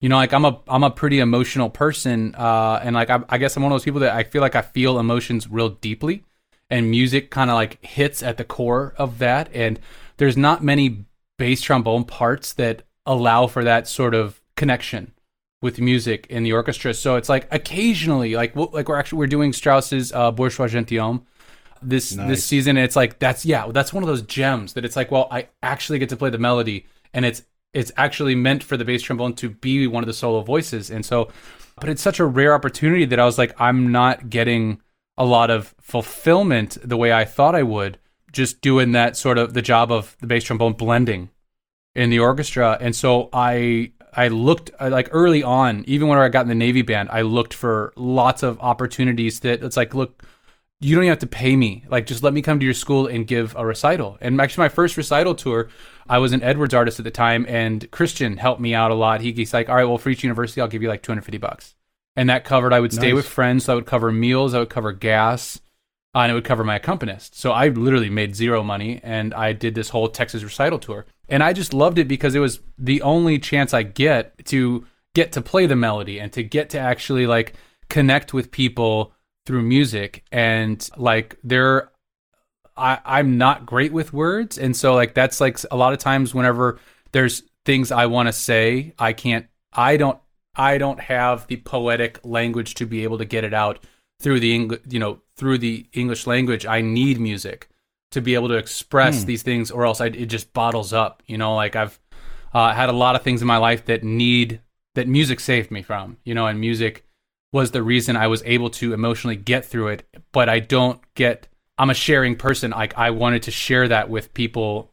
Uh, Obviously, there's nobody in your practice room. Like, and so I wanted to tell my story that way, and that was my opportunity. So I would I would do everything I could to just play and you know make connections with people, play for people. And one of my students even said one time, he's like, "You don't say no to anything," and I was like, "Yeah, I kind of don't." Like it, a lot of times, it doesn't mindset. matter. the That's how it should be. Yeah. That's how it should be. Brian, give me a million dollars. Okay. Fine. I'll take out a loan. But yeah, that's where it started. And the the lockout was was really fortunate because man, the we live we live in a great world, guys, where you know like it doesn't matter if like what orchestra you play in, we have this connection, you know, like and we're it's like we're a big, you know, trombone family like when when we got locked out. Like I can't tell you how many phone calls we got from other trombone sections that was just like, "Hey, c- can we get you out? Like, uh, here's some weeks we have." Like Tim Higgins got in touch with me, and I remember being at a bar, and I knew who Tim Higgins was. I don't, I, I would was very surprised that he even knew who I was, and like he's just a great guy like that, you know. And like eh, he contacted me, he was like, "Hey, man, we." He's never heard me play. He didn't know if I if if I could have you know done a good job in San Francisco, but he knew that I wasn't making any money. I wasn't being paid. And he called and he was like, "Hey, can we get you and Nate out? What can we do? Like, these are the weeks. Are you free?" And I'm like, "Hell yeah, I'm free. I'm not doing anything." And so he got me out for a couple weeks. Houston came came helped us out a little bit. Mick got us some teaching. Like, of a, a lot of the orchestras on my list of orchestras I've played with happened during that time that we were just popping around to orchestras that were you know basically helping us pay our bills. And Well, that's that when I was- met yeah. you. You were you got called by the Philharmonic to come up. That's Um, right. and that's that you needed to borrow a mute, and so we met up for right. some cocktails. Uh, you and your wife, and uh, we met met up and had some cocktails. I'm still embarrassed from that night because I made it about two beers in, and I had to admit to you, I was like, Nick, uh, I'm having a great time. I want to keep hanging, but I'm wasted right now, dude. Like, and I got rehearsal tomorrow morning. Do you remember well, that? uh, Hopefully not. That's what um, Nick does to people. I'm a ba- I'm a bad influence. I'm I'm a good bad influence. Well, it was these high gravity. very well, you showed me like all these great places. Like, uh, we went to the first place we went was like that. Um, it was like a cocktail lounge right there. Yeah, Lin- Lincoln Lincoln, the Italian restaurant. right? Yeah, man, they had some amazing cocktails. And the thing is, I was used to drinking beers. This was before I was like got into bourbons, got into cocktails. So I had a couple of old fashions, and it hit me hard. And I hadn't had much to eat. And it was, I remember then we went out. It was like me, is Nick, is you, me, and my wife, and we had a man, we had an awesome time. We then went to like a Belgian beer place, and I remember get, having these like eleven percent, nine percent beers. Mhm. And after like two of them, I was like, okay, I, you know, be, I, I just, I, I like was not up to snuff on my, uh, my Belgians, and it, it kicked my butt. And then he's like, let's watch Caddyshack. um, should we do the rapid fire questions? You you got to get them going. Okay. Rapid I forgot fire. to write them down, but I think I remember them. Um, I can steal some. So yeah, we started a newer thing where we just ask some quick questions towards the end to get some quick answers. That always tend to be long answers, but that's okay. Okay, let me pick some of the good ones. So quick, dumb trombone ones: Thayer valve, rotor valve, any sort of valve. Thayer valve all the way every day. All right, Texas. Er day. Um, what is your favorite piece to play? You could pick an orchestra piece and a, and a solo piece. Favorite piece to play? Oh, um, it's to- for me. It's a toss. Yeah, uh, for the orchestra, it's a toss up between like Tchaik symphonies and Mahler symphonies. Um, th- for for different reasons, but I just I love both those the same because it's you're always active. You're not sitting there just counting a ton of rests. Uh, so that's those are the fun ones for me. And then solo pieces. Honestly, my number one fave right now is Elegy by Joe Bono. That one is that one's deep That's a beautiful piece. Amazing. And it's just like every time i get to perform it there's so many opportunities to do like different things say different you know nuances with the emotion but it's it's a it's a really emotionally charged piece. And i talked to joe i was like dude i feel like you were going through something when you wrote this. And he was like yeah that was right after i think it was his dad who passed away. And that was like mm. he poured his sel- himself into that piece. I feel like the trombone world caught this great composer at the right time and said just write us whatever you want and it, it it's an absolute treasure I think in the, in the trombone world just because it's you know we have a lot of pieces for us that it's like hey let's see how weird we can you know awkward we can make your listener feel with all these you know extended techniques. Um you know and and not a lot of them have like a lot of emotional connection to them but they're just like fun pieces like Barnacle Bill you know but uh it's it's a rare find to get something that you can really like dive into emotionally and it has like those healing powers. Uh, yeah the elegy would be my, my Yeah, Nick and I talk about that a lot, right? I mean, there's there's plenty of we trombones have a long history of like, oh, let's plenty of show off pieces just for Yeah. you know other trombonists, but like Mhm. Yeah. we're capable of so much more, and it's so much more fulfilling when we do that. right That's how you reach non trombonists. exactly yeah yeah um, thank you. Uh, is is fifth position real? We haven't asked that one in a while. it's uh It's a conceptual question. It's out there somewhere. It's like dark matter. We know it exists. we can't quite see it. No, it's out there somewhere. We know it's there. Okay, that's a good answer. Um, do you have a, a concert experience that sticks out in your mind as just the most memorable, most meaningful? Uh, yeah. You know, for me, it's it was one of the more recent ones, and I feel like every season I have one, and every time I get this question, it's going to be something from the last season. You know, just uh, I feel like that's what's one of the beauty of our jobs is that we get these opportunities to make these amazingly musical moments. Like if you don't have one of these stories from each one of your seasons, then uh, I I I, just, I I wouldn't believe you. You know what I mean? Like with the the Mhm. Orchestras that three of us play with, it's like you're gonna get that. Uh, so for me, it was we were doing Shosti Seven with Spano, who Spano is one of those really emotional conductors. Like I've literally seen him cry on the podium before. Um, While conducting us, and it's like he's a it's it's powerful, you know. When you have a leader that's willing to express themselves like that, it makes you feel like a safe space to express yourself like that. And I remember we were doing. I mean, we all know the history behind these uh, the the Shostakovich Leningrad, and to for uh, when Spano was conducting that, we had the Pittsburgh Symphony section come in. The uh, we had Jeff Dee, Jim Nova, and I think Nate called in Coitro to to fill in our section because our sub at the time was Jason Robbins from Alabama, and he subbed in the section with Pittsburgh. And so for Hmm. just having that, like a section that's like you know it- like that plays together, that like dude, they were crushing us. Like they, they were keeping us on our toes, me and Nate, and it was and and Co was second, which we all know how like Co was second in the Met, so he guy knows how to be a great second. Like it was two great sections that we were sitting like uh, uh sort of down the line. It was like this one massive trombone line, but it ended up with the principals next to each other and then went out.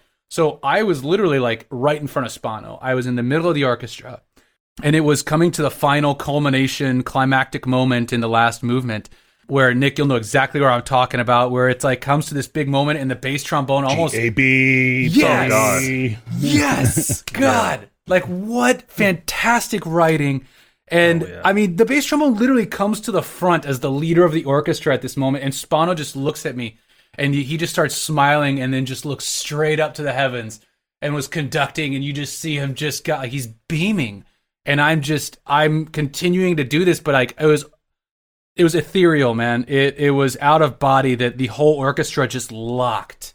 And the sonorities we were making as such a large ensemble already but with such amazing players and every section. I, I love every single one of my colleagues and what they can do. And it's just I will never forget that moment where it was almost like time stood still. Ya ba bum ba mm. ba bum bum. And you just see the sound and Spano's look gazing up to the heavens. And it was like I swear you could hear it outside the hall the whole orchestra just locking and it was and it was amazing I'll I'll never forget that moment Man, I have goosebumps hearing that. That's that's Yeah. an amazing. It's like it's it's easy to make fun of conductors, and we do it all the time. But like those moments when you connect with them, and when they're showing you that they're locking into what you're doing, and that you're on the same page, and that they're enjoying what you're doing, and oh, there's no better feeling, right? Yeah, yeah. And then when you play the the uh, the composers that just know how to bring that out of an orchestra, like Rachmaninoff is another great example. And I mean, I'm a little biased because my grandfather Shosti and Rach, but um, Mhm. yeah, totally agree with you. Oh man, Yeah, symphonic dances. That's such an awesome piece. Yeah. Yeah. is there is there a recording of that? What you guys did, Shosti? Uh, from I'd have to find that night because we played it like four nights in a row, and so I can't remember which night that happened on. But I'll try and um, yes, there are recordings, and I'll have to. I've got it on my Oh, computer. man. I'll find it.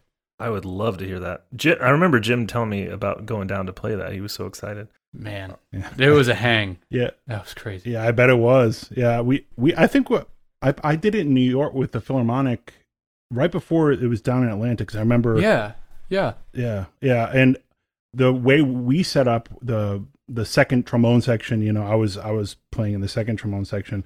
We were right next to the timpani, so like it was like timpani, like right Huh. here. And I every concert, I think we did it four times as well. And every concert, but you leave the concert, and your ears are ringing. It's like, but it was it's it's amazing. It's so much I'm fun. playing, but I can't hear what notes I'm playing. exactly. You just feel loud. vibration. Yeah. All right, I have one more, and then Nick has one. Yep. You're standing in front of your 18 year old self. What would you tell him? Boo. Uh, A lot of things, man. A lot of things. Um, buckle up, like freaking. I don't know. If it, if I'm talking about like practice techniques, I would say scales. Like, please just take your scales seriously, dude. Uh, that was one thing that you know I I didn't really take seriously until like Navy band life because my pitch just was not getting me where I wanted it to be in auditions and in performances. Like I was always frustrated that there was like one or two notes out of tune every phrase. And I was like, well, how do these other guys do it? And it's like just freaking scales. Like find the song in a scale, fall in love with that song, and do it every day. And I feel like uh, I, I I wish I could tell that to myself. Other other than that, I feel like I was told a lot of the right things when I needed to hear it, and so I would leave the rest to fate because I'm happy where life has placed me. Great. Well, my my question to you, this is one I like to ask all our all our guests is, what is something that you as a teacher believe students don't do enough of? being honest with themselves. Like, uh, and I, I, I- a little bit of a multi-part answer that I'll try to keep short. But one is, in order to be honest, you have to like have that mental vision of your goal. Like, what do you want? And I, you know, like I said, growing up in Texas, Charlie, everybody, everybody knew Charlie Vernon. Uh, and by proxy, uh, you know, uh, I I guess by proxy for us, it was uh, everybody knew Randy Hawes. And so uh, these guys were the dream for me, uh, are the dream for me still.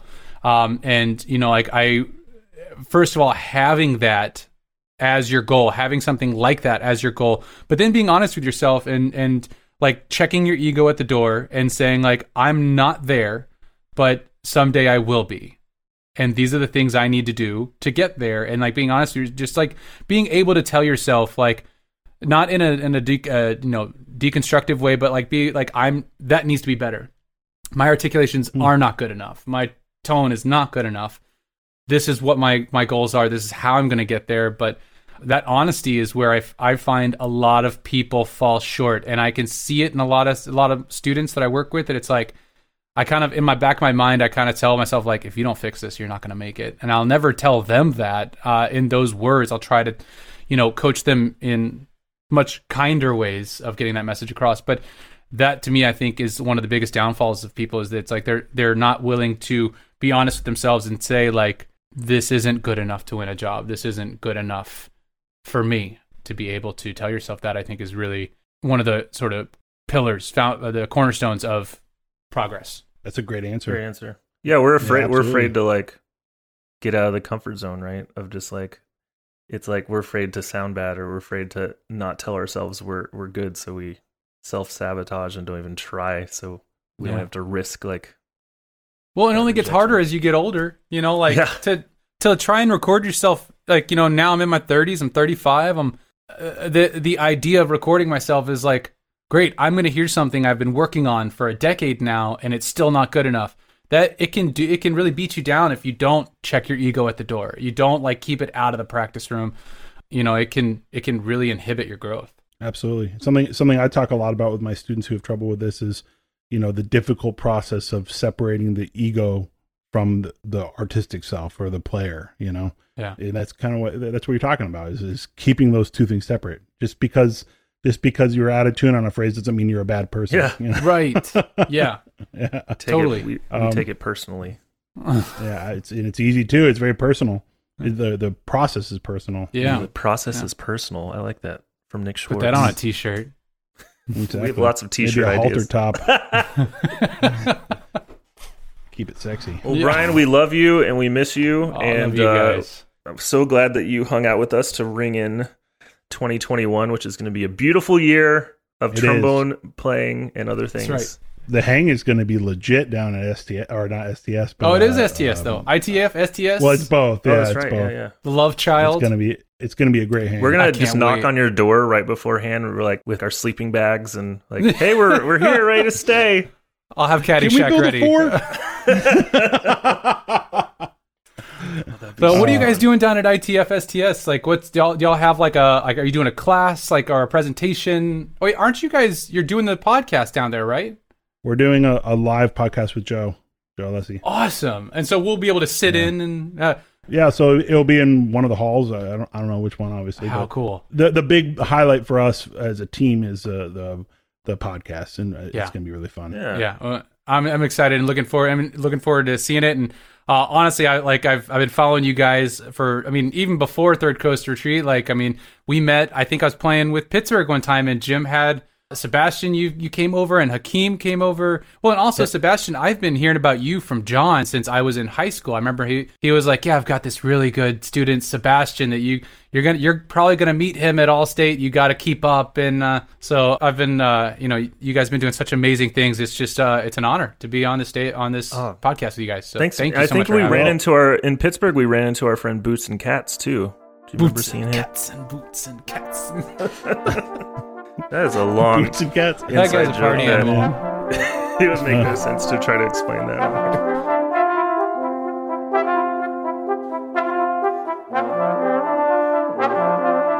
Brian Hecht has to be top three Brian's for me in my life.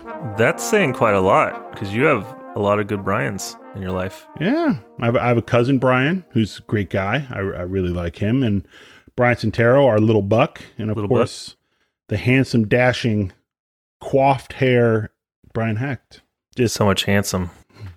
But yeah, I mean, we grew up really close, like 15 minutes away, and had the same teacher growing up, and it seemed like lived kind of similar lives in a lot of ways. But it's kind of a special bond, you know, when you have the same teacher in high school in such a formative time of your life, middle school even, and you go on and actually are successful, and it's something you always have. And John Bowles is, you know, he was like a second dad to me growing up, so it, it was really meaningful to get to talk to, to Brian about him a little bit. Yeah, and I mean, I I know of John Bowles. I mean, number one, I I guess the first time I heard about him was probably in some arrangement that he did for like trombone choir or trombone quartet or you know something like that. He has uh, a, a decent amount of that, and we've done some of his um, arrangements at the trombone retreat.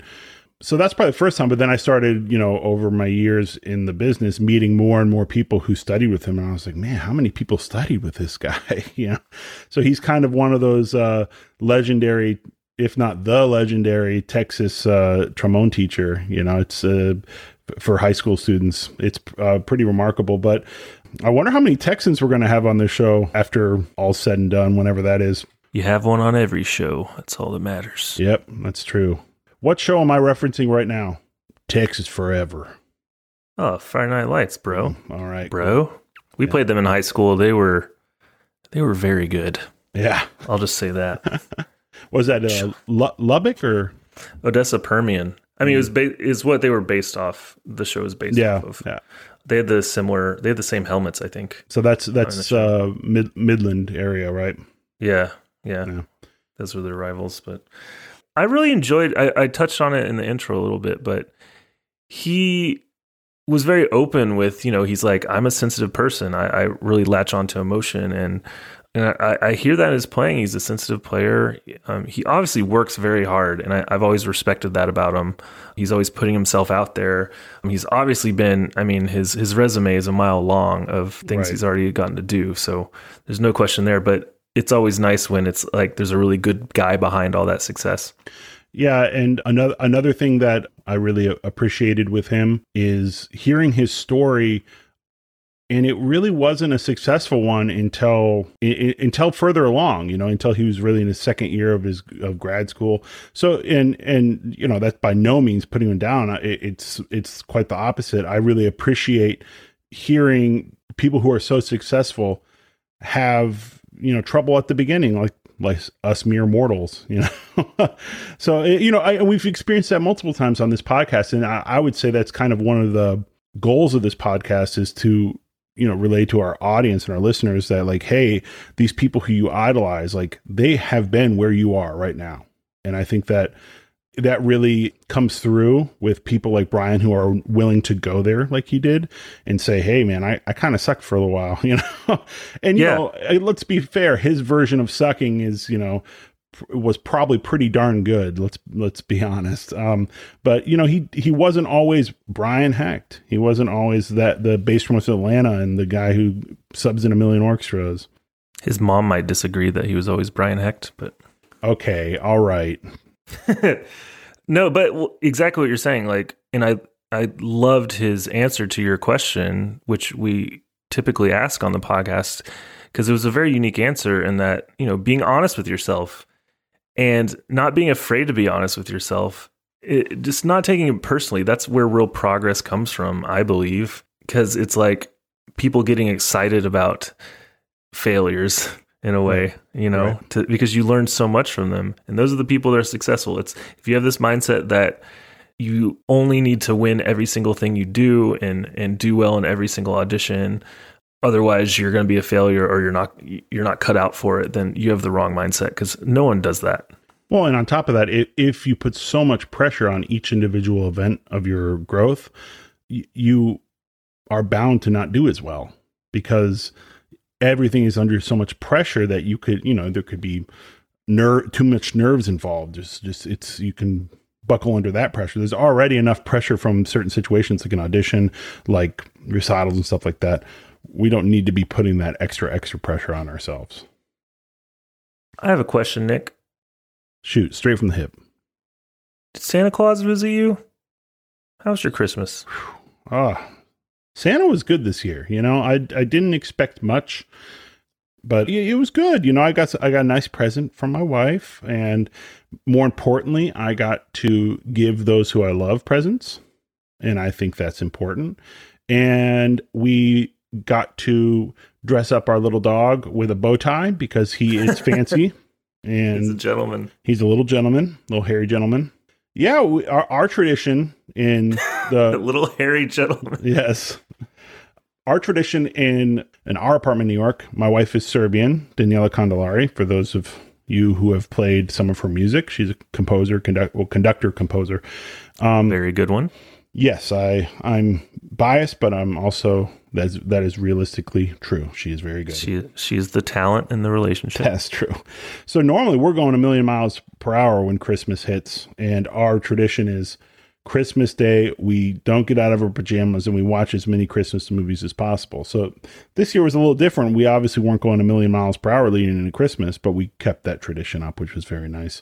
And my family has a traditional Christmas brunch, which was really good. And Sebastian, Nice little- can I ask you a question? Sure. Did uh, a a portly gent slide down your chimney this year? Well, he did. He did in a different way. My family decided to try something new this year. It was a really fun project. We all chose three charities and told the rest of our family the three charities that we chose. And everyone got to choose one for each person. And so that's all we did. We didn't exchange gifts. And I don't, because I don't know if you knew, but we're like such good people. we're like really good people. Uh, what charities did you choose? I chose oh the the one that I always support is Bloom Haiti. Oh, yeah, you have you have a little history with with Haiti going down there and doing some work. Yeah, it's this amazing foundation down there that basically works with young people in in the music schools there. There's like little music schools in each town and I mean, they need so many things. And I first time I went down there to to to teach, I just brought I picked up a big bottle of like valve oil on the way to the airport and it's like I gave them a kidney when I gave it to them. They like threw me a party and just so many things and money goes so far and I've there's some just amazing people working down there and Dave Bender's been down there too. Yeah. What else that in some local Pittsburgh charities for like hunger and one national charity for uh, basically using music therapy to work with children with certain disabilities. Yeah, but it, was cool. That's great. Um, actually, yeah, and so Christmas was really nice. It's really nice, you know. Speaking of Christmas, we got one of the most thoughtful emails we've ever received, and I would love to share it with you. So let me let me read it. This is from Chris Larson, who is a tuba player. Ugh, tuba. Tuba is like a big euphonium, right? I believe so. I believe so. So I mean, come Um, on, like pick a real instrument guy. I'm, I'm just kidding. Guy, you're going to feel bad after you hear this. So, dear Mr. Schwartz and Mr. Vera, my name is Chris Larson. I'm currently a freshman tuba player at Columbus State University, where I'm studying with Dr. Alex Avila. I'm also a member of the Cincinnati Brass Academy, which is Donald brass studio where I study with Jonathan Tang. A few weeks ago, Jonathan recommended that I should listen to the Trombone Retreat podcast, so I popped onto Spotify and decided to give it a listen. I chose to listen to the episode where you interviewed Jim Markey, and it was amazing. After listening to that episode, I was hooked, and over the last few weeks, I've gone through and listened to every single episode you have made. 20 gold stars for you. I have really enjoyed listening to all of the really cool artists you have interviewed. You guys both ask such thoughtful questions that really highlight each of the artists on your show. I have also really enjoyed listening to the wonderful sense of humor that you guys both have, which has really resonated with me and given me quite a good laugh. Well, well geez, that was very nice of you to say. Thank you. Glad someone finds this funny. I have a few questions that I would love to know your thoughts on, and I, I, I really like these questions. When both of you won your jobs, what was it like for both of you to adapt your playing and sound concept to fit within your respective orchestras? I know you guys will go and sub for other orchestras around you, so what do you do to match the particular sound of the orchestras you are playing with? Thank you for making such an entertaining and thoughtful podcast. I think this is such a wonderful resource that all musicians should listen to. I've definitely learned a lot from it. You guys are doing an excellent job, and I can't wait to see what the future has in store. Okay. Ooh, Man, what an email. That's very nice. Thank you. Right? Thank you, Chris. Go on playing the tuba. I I I, I permit it. like you were looking for my permission. Oh well, that, that's a great question, and I think I mean it's you can get it. You can go kind of down a rabbit hole on that question as far as intonation and sound concept, and you know. But really, I'm going to try to make it as simple as possible. So the biggest adjustment when I got into the New York City Ballet was I just didn't know ballet music very well plain and simple. And there's a certain style to ballet music, much like there is opera, which I know you'll get into, uh, Sebastian. And so, you know, you just have to kind of have big ears and listen and and just try to adapt to the environment around you. And I think that's really the long and short of it is any ensemble you're playing in, be it your high school band or your college orchestra or brass quintet, really we should be trying to adapt to the people around us so that we we are fitting in the ensemble and you know a, a key goal of being a musician is flexibility is not being the person who is maybe not even intentionally but being being stubborn coming across as stubborn because they're inflexible inflexible immovable so the biggest thing if i could boil it all down listening just listen to those around you and make it a goal to make the people around you sound good. Not like, oh, I'm going to highlight myself. It's like what you're doing supports the people around you and makes them sound good. Because if they sound good, they're going to like you because you have helped them sound good, especially in a supporting role like bass trombone or tuba. Our job is to make the people above us sound good. But you're principal bass trombone. Well, so you know, they should make you sound good, right? You know, it, I just so happened to sound good, but just kidding. so no, I think that's that's that's you're you're nailing it, especially with that second question. And to speak to a little bit more objectively on the first question, you asked how to adapt your playing and sound concept to fit within your respective orchestras. So, you know, I you know, I studied with John Kitzman in Dallas, but then I went and studied uh, in New York, and I studied with you know Finlayson and Markey, and just the the New York sound in general tends to be a little darker, full, and moving to Pittsburgh, there there's you know every city has its own playing tradition. Every every orchestra has its own playing tradition. Every orchestra kind of adapts to their hall and the way they play kind of adapts there. They adapt to the history of conductors they've had, the history of players they've had. So you have to understand that anywhere you sub, anywhere you go is going to have its own unique style. And there's not one right way to play, in my opinion. And so when I moved to Pittsburgh, there's a history in Pittsburgh of a lot of color in the sound, a lot of overtones, a lot of heroic playing, a lot of brilliance.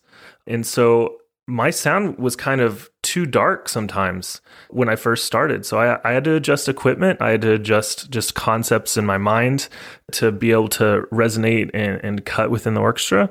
And I think that's just part of what you do in adapting. There's always an adjustment period. Every, every person that's joined a, an orchestra will tell you it's like you don't hit the ground running on day one there's adjustments to wherever group you play in based on you know how loud they play and what kind of role the trombones typically have in the orchestra. It's i find it fascinating. Like you know you go listen to the cleveland orchestra they play in severance hall. It's one of the most it's a small really really live space. And so the trombones play a little darker, a little more with more width, so the the string balance can be correct. And it's it's just fascinating. You know, the New York Philharmonic plays in a very big hall, and so they adapt their playing to that.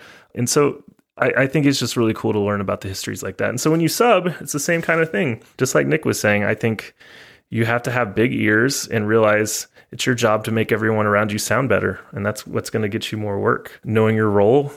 If you're if you're subbing in a section position, don't be someone that people have to worry about. You know. Yeah, and a big one I, I know for principal trombonists, and you know, generally speaking, I've talked I've talked to even bass trombonists about this that tend to do this too much.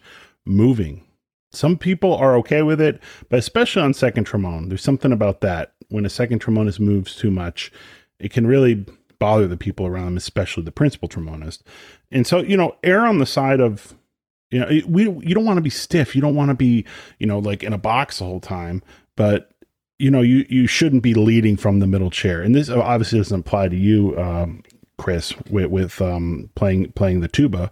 But you know, don't be over there like churning butter, stirring, like moving around all the time like you're dancing a tango. So, not saying you do that. I don't know how you play, but you know, these are these are just little things that can make a big difference. And it's like just try to be a good citizen of of the orchestra. You know. If you enjoyed the podcast, please consider leaving us a rating and review on iTunes as it helps us out a lot. If you want to leave a question or topic for us to discuss, we'll talk about it on the podcast. Follow us at Trombone Retreat on Facebook, Instagram, Twitter, and on our YouTube channel. You can also email us at our website, tromboneretreat.com, as we love hearing from you. You can also follow Nick at basstrombone444 and myself at js.vera on Instagram. And as always, retreat yourself for 2021. Pew, pew, pew. That was not an actual air horn sound.